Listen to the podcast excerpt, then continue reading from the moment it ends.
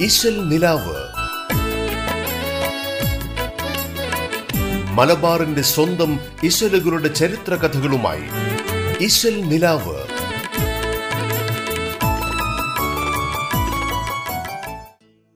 നമസ്കാരം.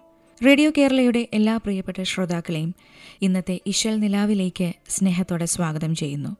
തേനൂറിന്ന് ഇശലുകൾക്ക് പിന്നിലെ കഥയും ചരിത്രവുമായി ഇശൽ നിലാവിലൂടെ നിങ്ങൾക്കൊപ്പം ചേരുന്നു ഞാൻ ആൻഡ്രിയ. കോടകളിത്ത് തെളിത്ത് ഫടതിട്ടാൾ ഊമൈബാൻ കാഫിറടത്ത് കടത്തിയടുത്തിട്ടാൾ ഉമൈബാൻ കാടം മലം ഫുലി പോലെ ചൊടുത്തിട്ടാൾ ഉമൈബാൻ കുഫിർ നേരെ ആടുകളോടിയിലേ മാടിച്ചേരുത്തിട്ടാൾ ഊമൈബാൻ. അമ്പ് ചരങ്ങളയച്ച് വെച്ചിട്ടാൾ ഉമൈബാൻ. കാഫിരടകത്ത് കടത്തി അടിത്തിട്ടാൾ ഉമൈബാൻ. ചേറ്റുവായ് പരീക്കുട്ടി എഴുതിയ ഫുത്തുഹുഷാം പടപ്പാട്ടിൽ മുസ്ലിം പക്ഷത്തുള്ള ഉമൈബാൻ എന്ന പെൺ പോരാളി പടക്കളത്തിൽ ശത്രുവിനെതിരെ അമ്പുകൾ എയ്തുകൊണ്ട് കാണിച്ച ധീരതയെ വർണിക്കുന്ന വരികളാണ് ഇപ്പോൾ പാടിയത്. ഇശൽ യളഫകളിലാണ് ഈ വരികൾ കവി എഴുതിയിരിക്കുന്നത്. ഇങ്ങനെയുള്ള മാപ്പിള സ്ത്രീകളുടെ വീറും ധീരതയും ഒരു പ്രതിസന്ധി വരുമ്പോൾ അത് നേരിടുന്നതുമൊക്കെ പല കവികളും തങ്ങളുടെ കവിതകളിലൂടെ ആവിഷ്കരിച്ചിട്ടുണ്ട്. മനുഷ്യജീവിതത്തിലെ ഏറ്റവും സന്തോഷം നിറഞ്ഞ നാളുകളിലൊന്നാണല്ലോ മധുവിധു ദിനങ്ങൾ. എന്നാൽ ആ സന്തോഷം പോലും ത്യജിച്ച് തങ്ങളുടെ ദൗത്യം നിർവഹിക്കാൻ തയ്യാറായ പോരാളികളെ ഇസ്ലാമിക ചരിത്രത്തിൽ നമുക്ക് കാണാൻ കഴിയും. കൂട്ടത്തിൽ ആ നിസ്സഹായത അനുഭവിക്കേണ്ടി വന്ന അവരുടെ ഭാര്യമാരുമുണ്ട്. മറ്റെല്ലാത്തിനേക്കാളും വലുത് തങ്ങളുടെ ജീവിത ദൗത്യമാണെന്ന് കരുതുകയും അതിലൂടെ കൈവരുന്ന രക്തസാക്ഷിത്വം കൊണ്ട് ആ ദൗത്യത്തിന് പൂർണത കൈവരുമെന്നും ഈ പോരാളികൾ വിശ്വസിച്ചിരുന്നു. അങ്ങനെ പോരാട്ടത്തിന് പുരുഷന്മാരെ തയ്യാറെടുപ്പിക്കുകയും അവരുടെ മനസ്സിന് കരുത്തു പകരുകയും ചെയ്യുന്ന സാന്നിധ്യങ്ങളാണ് ഉമൈബാനെ പോലെയുള്ള ധീരയായ മാപ്പിള സ്ത്രീകൾ. പോർച്ചുഗീസ് കാലഘട്ടത്തിൽ കുഞ്ഞിമരയ്ക്കാർ എന്ന പോരാളി ശത്രുക്കൾ തട്ടിക്കൊണ്ടുപോയ ഒരു മുസ്ലിം സ്ത്രീയെ മോചിപ്പിക്കാനായി തന്റെ കല്യാണ പന്തലിൽ നിന്നാണ് ഇറങ്ങിപ്പോകുന്നത്. കുഞ്ഞിമരയ്ക്കാരുടെ ആ ധീരതയെ കുനിയിൽ ഇമ്പിച്ചുകോയ കോട്ടപ്പുള്ളിമാല എന്ന കാവ്യത്തിലൂടെ വിവരിക്കുന്നുണ്ട്. ഭൗതിക സുഖങ്ങളെല്ലാം ത്യജിച്ച് വിശുദ്ധ മാർഗത്തിനു വേണ്ടി സ്വന്തം ജീവനർപ്പിച്ച മണവാളനായ പോരാളിയായാണ് കുഞ്ഞുമരയ്ക്കാരെ കവി വിശേഷിപ്പിച്ചിരിക്കുന്നത്. താലം മീ സുഖങ്ങൾ വേടിഞ്ഞ് താങ്കം നബീദീനിൽ ദേഹം കളഞ്ഞ് ബാല്യം വിവാഹം മണവാളനായേ ഫടുത്തിന് എഴുന്ത യുദ്ധത്തിന് പോയേ. ഫെറ്റവർക്കുടൻ നസീഹത്ത് ഓതിടുന്നേ. അൽഫം ദേഹമായി സമ്മതം കൊടുത്ത് പിന്നെ കുട്ടി മകനെ പിടിത്ത് നാരിയാണെ വിട്ട്. കൺമണി പോയിയുമ്മ ബോധം കെട്ട് വീണ്. താലം ഈ സുഖങ്ങൾ വേടിഞ്ഞ് താങ്കം നബീദീനിൽ ദേഹം കളഞ്ഞ് ബാല്യം. കോട്ടുപുള്ളിമാലയിലെ ഈ വരികളിലൂടെ കുഞ്ഞുമരക്കാരുടെ ധീരയായ ഉമ്മയെയും കവി നമുക്ക് പരിചയപ്പെടുത്തുന്നുണ്ട്. ആ ഉമ്മയുടെ ആശീർവാദത്തോടെയാണ് മകൻ കല്യാണ പന്തലിൽ നിന്നും ശത്രുക്കളുടെ കപ്പലിലേക്ക് പാഞ്ഞോടിയതും പിന്നീട് കൊല്ലപ്പെടുകയും ചെയ്തത്. ഇവിടെ കുഞ്ഞിമരക്കാരുടെ ധീരതയോടൊപ്പം തന്നെ അദ്ദേഹത്തിന്റെ ഉമ്മയുടെ ധീരമായ മനസ്സിനെയും കവി വാഴ്ത്തിപ്പാടുന്നു.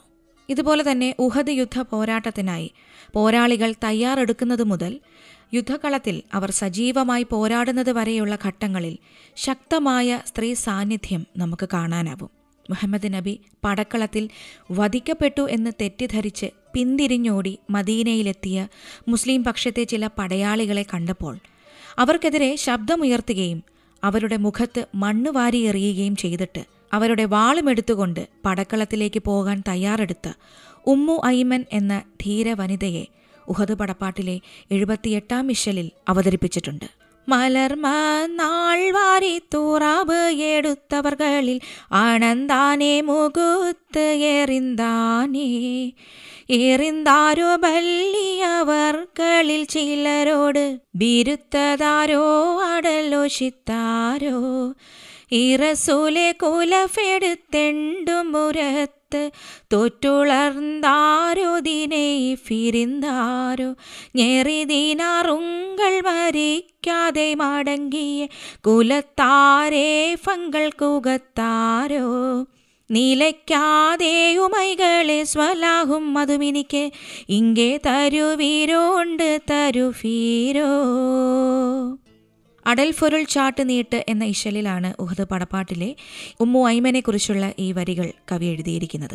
ഉമ്മു ഐമനെ പോലെ തന്നെ ഇസ്ലാമിക ചരിത്രത്തിൽ ഇടം നേടിയിട്ടുള്ള ധീരയായ ഒരു സ്ത്രീരത്നമാണ് ഉമ്മാറത്തൻ മാസിനിയ നുസൈബ ബീവി. യുദ്ധത്തിൽ മുറിവേറ്റവർക്ക് വെള്ളപാത്രവുമായി നുസൈബ ബീവി ചെന്നപ്പോൾ കാണുന്നത് കഠിനമായ പോരാട്ടത്തിനിടയിൽ ഒറ്റപ്പെട്ടു പോയ പ്രവാചകനെയാണ്. വളരെ വേഗത്തിൽ തന്നെ അവിടെ എത്തി മുഹമ്മദ് നബിയുടെ രക്ഷാകവചമായി നുസൈബ നിലകൊണ്ടു. അടുത്തു കിടന്നിരുന്ന ഒരു വാളെടുത്ത് ശത്രുക്കൾക്ക് നേരെ പോരാടുകയും ചെയ്തു.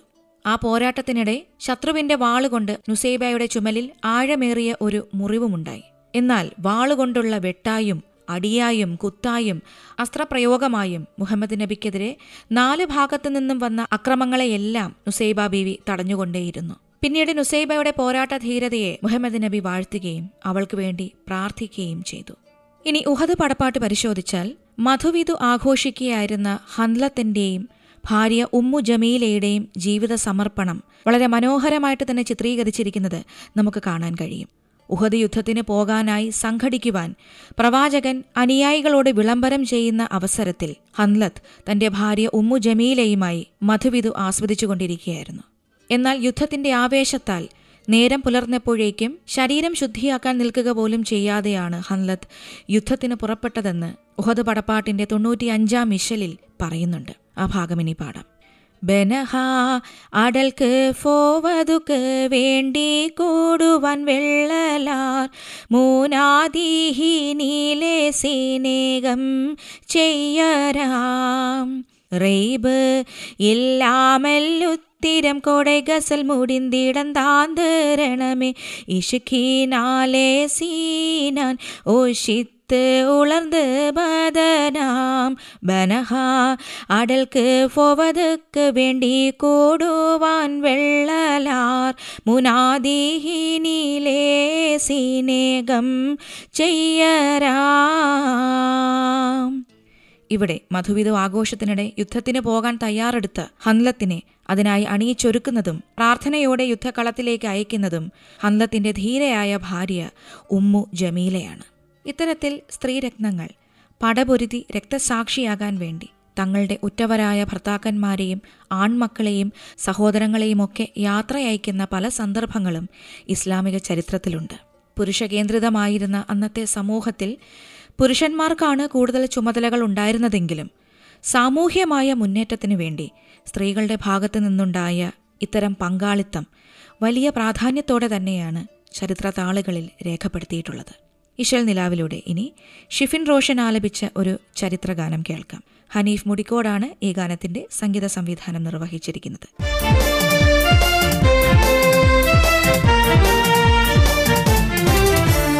ചതുർമാലും പുല്ലിക്കോട്ട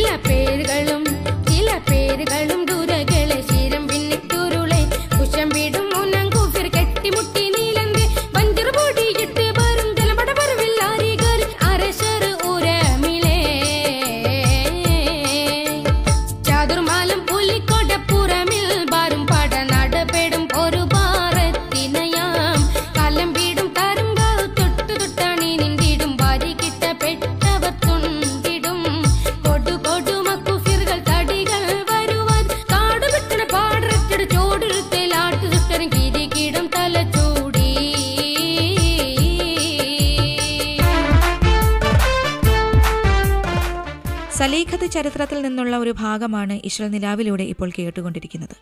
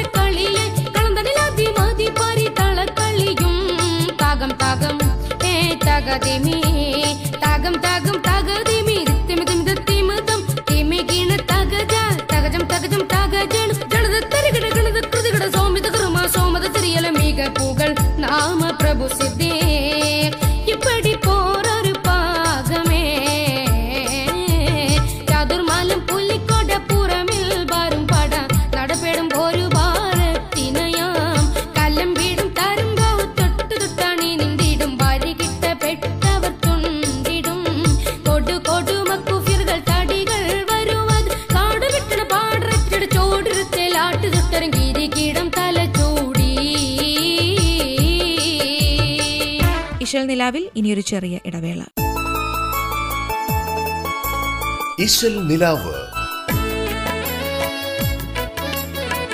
മലബാറിന്റെ സ്വന്തം ഇശലുകളുടെ ചരിത്ര കഥകളുമായി ഇശൽ നിലാവ്.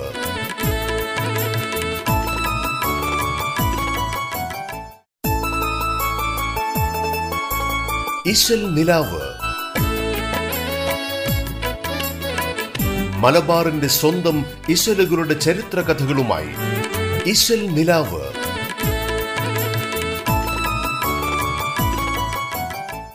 ഒരിക്കൽ കൂടി തിരിച്ചു വരാം ഇശൽ നിലാവിലേക്ക്. ദിക്കായ ദിക്കുകളുടെ ഒക്കെ ഉമ്മയായ മക്ക എന്ന പുണ്യഭൂമിയുടെ കഥ പറയുന്ന മക്ക പൂൻ ദിക്കിൽ എന്ന പാട്ടാണ് ഇനി ഇശൽ നിലാവിലെത്തുന്നത്. ഇസ്ലാമിക സംസ്കാരത്തിന്റെ ഈറ്റില്ലമാണ് മക്ക. അതിപുരാതന കാലം മുതൽ ജനങ്ങൾ താമസിച്ചിരുന്ന. പിന്നീട് ഇബ്രാഹിം നബിയുടെ പ്രബോധന കേന്ദ്രമായി തീരുകയും ചെയ്ത ഈ പ്രദേശം പല പ്രവാചകരുടെയും രാജാക്കന്മാരുടെയും താവളമായിട്ടുണ്ട്. അതുകൊണ്ട് തന്നെ ഇസ്ലാമിക ചരിത്രത്തിലെ പ്രാധാന്യമുള്ള പല സ്ഥലങ്ങൾ മക്കയിലുണ്ട്. ചരിത്രകാരനായ ഇബനു ഖന്ദൂൻ ബക്ക എന്ന പേരിൽ അറിയപ്പെട്ടിരുന്ന പുരാതന ഗ്രാമമാണ് പിന്നീട് മക്കയായതെന്നാണ് രേഖപ്പെടുത്തിയിരിക്കുന്നത്. ബക്ക എന്നത് കൗബയെ സൂചിപ്പിക്കുമ്പോൾ മക്ക എന്നാൽ പട്ടണത്തെയാണ് സൂചിപ്പിക്കുന്നതെന്നാണ് പ്രമുഖ മുസ്ലിം നിയമവിദഗ്ധനായ അൽ നഖായി രേഖപ്പെടുത്തിയിരിക്കുന്നത്. ഇനി മറ്റൊരു ചരിത്രകാരനായ അൽ സുഹരി ഇതിനെക്കുറിച്ച് പറഞ്ഞിരിക്കുന്നത് ബക്ക എന്നാൽ മസ്ജിദുൽ ഹറമും പവിത്രമായ മക്ക നഗരത്തിന്റെ ചുറ്റുമുള്ള പ്രദേശങ്ങളുമാണെന്നാണ്. പൊക്കിൽ തടമെന്നർത്ഥം വരുന്ന ബക്ക എന്ന അറബി വാക്ക് വന്നത് തന്നെ മക്ക ഭൂമിയുടെ കേന്ദ്രബിന്ദുവായതുകൊണ്ടാണെന്നും ചില ഗവേഷകർ പറയുന്നുണ്ട്. ഇതിലെല്ലാത്തിലും ഉപരിയായി ഗ്രാമങ്ങളുടെ മാതാവായിട്ടും മക്കയെ പുകഴ്ത്തുന്നുണ്ട്. മക്കയ്ക്ക് ആ പേര് ലഭിക്കാൻ കാരണം അത് പാപങ്ങളെ മായ്ച്ചു കളയുന്നതുകൊണ്ടും ജനങ്ങളെ അങ്ങോട്ടേക്ക് ആകർഷിക്കുന്നതുകൊണ്ടും വെള്ളം കുറവായതുകൊണ്ടും ഭൂമിയുടെ മധ്യത്തിലായതുകൊണ്ടുമാണ് എന്നിങ്ങനെയുള്ള പല പല അഭിപ്രായങ്ങൾ പല ഇസ്ലാം മത പണ്ഡിതന്മാരും ഈ ഒരു പുണ്യഭൂമിയെക്കുറിച്ച് രേഖപ്പെടുത്തിയിട്ടുമുണ്ട്. ഏതാണ്ട് നാലായിരം വർഷങ്ങൾക്ക് മുമ്പ് തുടങ്ങുന്നതാണ് മക്കയുടെ ചരിത്രം. നാല് ഭാഗവും വരണ്ട കുന്നുകളാൽ ചുറ്റപ്പെട്ട ചെറിയൊരു ഗ്രാമമായിരുന്നു മക്ക. ഇബ്രാഹിം നബി അവിടുത്തെ മകനായ ഇസ്മായിൽ നബിയുടെ സഹായത്തോടെ മരുഭൂമിയിൽ കാവ പുനർനിർമ്മിക്കുന്നത് മുതലാണ് മക്കയുടെ ചരിത്രം ആരംഭിക്കുന്നത്. മാത്രമല്ല ഇബ്രാഹിം നബി തന്റെ പുത്രനെയും പത്നിയെയും മക്കയിലെത്തിക്കുകയും ചെയ്തു. പിന്നീട് മക്കയുടെ മരുഭൂമിയിലാണ് ഹാജിറയും കുഞ്ഞ് ഇസ്മായിലും ഒറ്റപ്പെട്ടു പോയത്. കുഞ്ഞ് ദാഹിച്ചു കരഞ്ഞപ്പോൾ അവനെ കിടത്തിയിരുന്ന സ്ഥലത്ത് ഒരു ഉറവ പൊട്ടിയൊഴുകി. അതാണ് സംസം എന്ന പുണ്യജലം. ഇത് ഇന്നും മക്കയിലെത്തുന്ന തീർത്ഥാടകരുടെ ദാഹം ശമിപ്പിക്കുന്നു. ഇബ്രാഹിം നബിയാണ് തരിശുനിലമായി കിടന്നിരുന്ന മക്കയെ ഒരു ആകർഷക ഭൂമിയാക്കി തീർത്തത്. പിന്നീട് ഏറ്റവും കൂടുതൽ ഭക്ഷ്യവിഭവങ്ങളും പഴങ്ങളും ഇറക്കുമതി ചെയ്യപ്പെടുന്ന കേന്ദ്രമായി മക്കാദേശം മാറി. അങ്ങനെ ഒരു മരുഭൂമിയെ നഗരമാക്കി ലോകത്തിന്റെ തന്നെ ശ്രദ്ധാകേന്ദ്രമാക്കി മാറ്റിയതിൽ സംസമിന് വളരെ വലിയ പങ്ക് തന്നെയുണ്ട്. പിന്നീട് സഞ്ചാരികളും കച്ചവടക്കാരും ഒരു വിശ്രമ കേന്ദ്രമെന്ന നിലയിൽ മക്കയെ ഉപയോഗിച്ചു. യമനിലെ ജുർഹൂം ഖബീലക്കാരായ ഒരു യാത്രാ സംഘം മക്കയുടെ പരിസരത്തെത്തിയപ്പോൾ അവിടെ ജലാശയത്തിന് മീതെ മാത്രം പറക്കാറുള്ള പക്ഷികളുടെ കൂട്ടത്തെ കാണുകയും അതിനെക്കുറിച്ച് അവർ അന്വേഷണം നടത്തുകയും ചെയ്തു. കാരണം അവരുടെ അറിവനുസരിച്ച് അതുവരെ മക്കയിലെങ്ങും ഒരു ജലാശയത്തിന്റെ സാധ്യതയില്ലായിരുന്നു. അവരുടെ അന്വേഷണത്തിൽ വിജനമായ ആ സ്ഥലത്ത് ഹാജറ ബീവിയും മകൻ ഇസ്മായിലിനെ കാണുകയും ചെയ്തു. തുടർന്ന് അവർ തങ്ങളുടെ നാട്ടിലെ ബന്ധുക്കളെയും കൂട്ടി അവിടെ എത്തി താമസമാക്കുകയും ചെയ്തു. അതോടെ മക്കയിൽ ജനജീവിതത്തിന് തുടക്കമായി.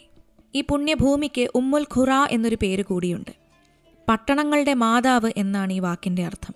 ലോകത്തെ ആദ്യത്തെ ആരാധനാ മന്ദിരം സ്ഥാപിക്കപ്പെട്ടത് മക്കയിലാണ്. ആദ്യകാലത്തെ മക്കയിലെ കൗബ മന്ദിരം അലങ്കാരവും പ്രൗഢിയുമൊന്നുമില്ലാത്ത ലാളിത്യത്തിന്റെ ഒരു പ്രതീകമായിരുന്നു.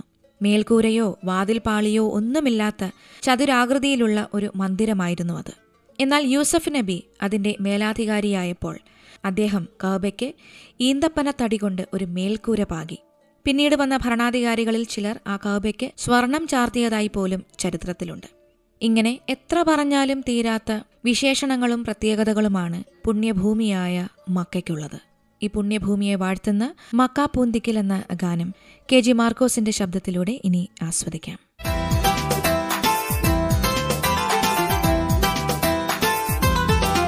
മക്ക പൂന്തിക്കിൽ നിന്നൊരു ഹക്കിൻ കഥ പറയാം.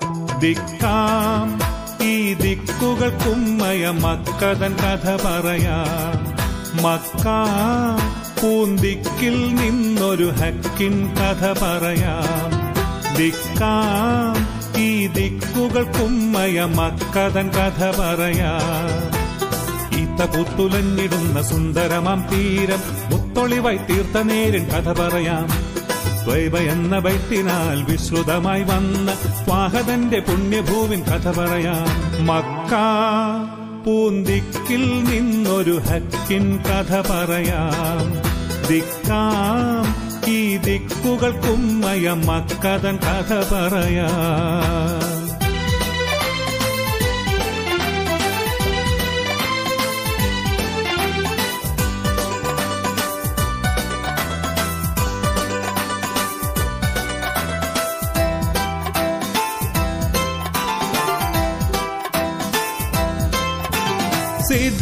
സിദ്ധിക്കിന്റെ സൗമ്യത കൊണ്ട് സന്തോഷിച്ചൊരു നാട്. ഉമറിൻ ധീരത കണ്ടു വളർന്നൊരു ഉസിരിൻ പൂരിത നാട്. സിദ്ധിക്കിന്റെ സൗമ്യത കൊണ്ട് സന്തോഷിച്ചൊരു നാട്. ഉമറിൻ ധീരത കണ്ടു വളർന്നൊരു ഉസിരിൻ പൂരിത നാട്. മഹിത പ്രവാചക നാട് മനസ്സിൽ തെളിവേകണ നാട് മഹിത പ്രവാചക നാട് മനസ്സിൽ തെളിവേകണ നാട് ഉസ്മാൻ തന്നെ ഔദാര്യത്തിൻ മധുരിമ പുൽകിയ നാട്. ആ കഥകൾ പറഞ്ഞൊരു നാട്. മക്ക പൂന്തിക്കിൽ നിന്നൊരു ഹക്കിൻ കഥ പറയാം. ദിക്കാം ഈ ദിക്കുകൾക്കുമ്മയ മക്കതൻ കഥ പറയാ.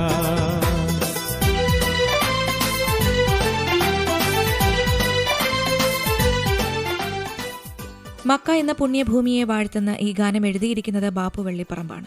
ഇതുപോലെ ചരിത്രവും കഥകളും ഉറങ്ങുന്ന മാപ്പിള പാട്ടുകളുമായി ഇശൽ നിലാവിലൂടെ വീണ്ടും അടുത്ത ദിവസം വരാമെന്ന് പറഞ്ഞുകൊണ്ട് തൽക്കാലം ഇവിടെ വാങ്ങുന്നു ഞാൻ ആൻഡ്രിയ. അലിയാർ തങ്ങളെ ശൂരിതം കേട്ട് കൽബ് കുളിർത്തൊരു നാട്. മുത്ത് കവിത ബീവിതൻ സ്നേഹത്തൂമഴ പെയ്തൊരു നാട്. അലിയാർ തങ്ങളെ ശൂരിതം കേട്ട് കൽബ് കുളിർത്തൊരു നാട്. മുത്ത് കവിത ബീവിതൻ സ്നേഹത്തൂമഴ പെയ്തൊരു നാട്. മഹിത പ്രവാചക നാട് മനസ്സിൽ തെളിവേകണ നാട് മഹിത പ്രവാചക നാട് മനസ്സിൽ തെളിവേകണ നാട് ഉസ്മാൻ തന്നെ ഔദാര്യത്തിൽ മധുരിമ പുൽകിയ നാട്. പൊൻ പാത്തിമ തന്നെ നാട്. മക്ക പൂന്തിക്കിൽ നിന്നൊരു ഹക്കിൻ കഥ പറയാം. ദിക്കാം ദിക്കുകൾക്കുമ്മയ മക്കതൻ കഥ പറയാ. ഈത്ത പുത്തുലഞ്ഞിടുന്ന സുന്ദരമാം തീരം മുത്തൊളിവായി തീർത്ത നേരിൻ കഥ പറയാം. വൈബ എന്ന വൈത്തിനാൽ വിശ്രുതമായി വന്ന വാഹതന്റെ പുണ്യഭൂവിൻ കഥ പറയാം. ഇശൽ നിലാവ്.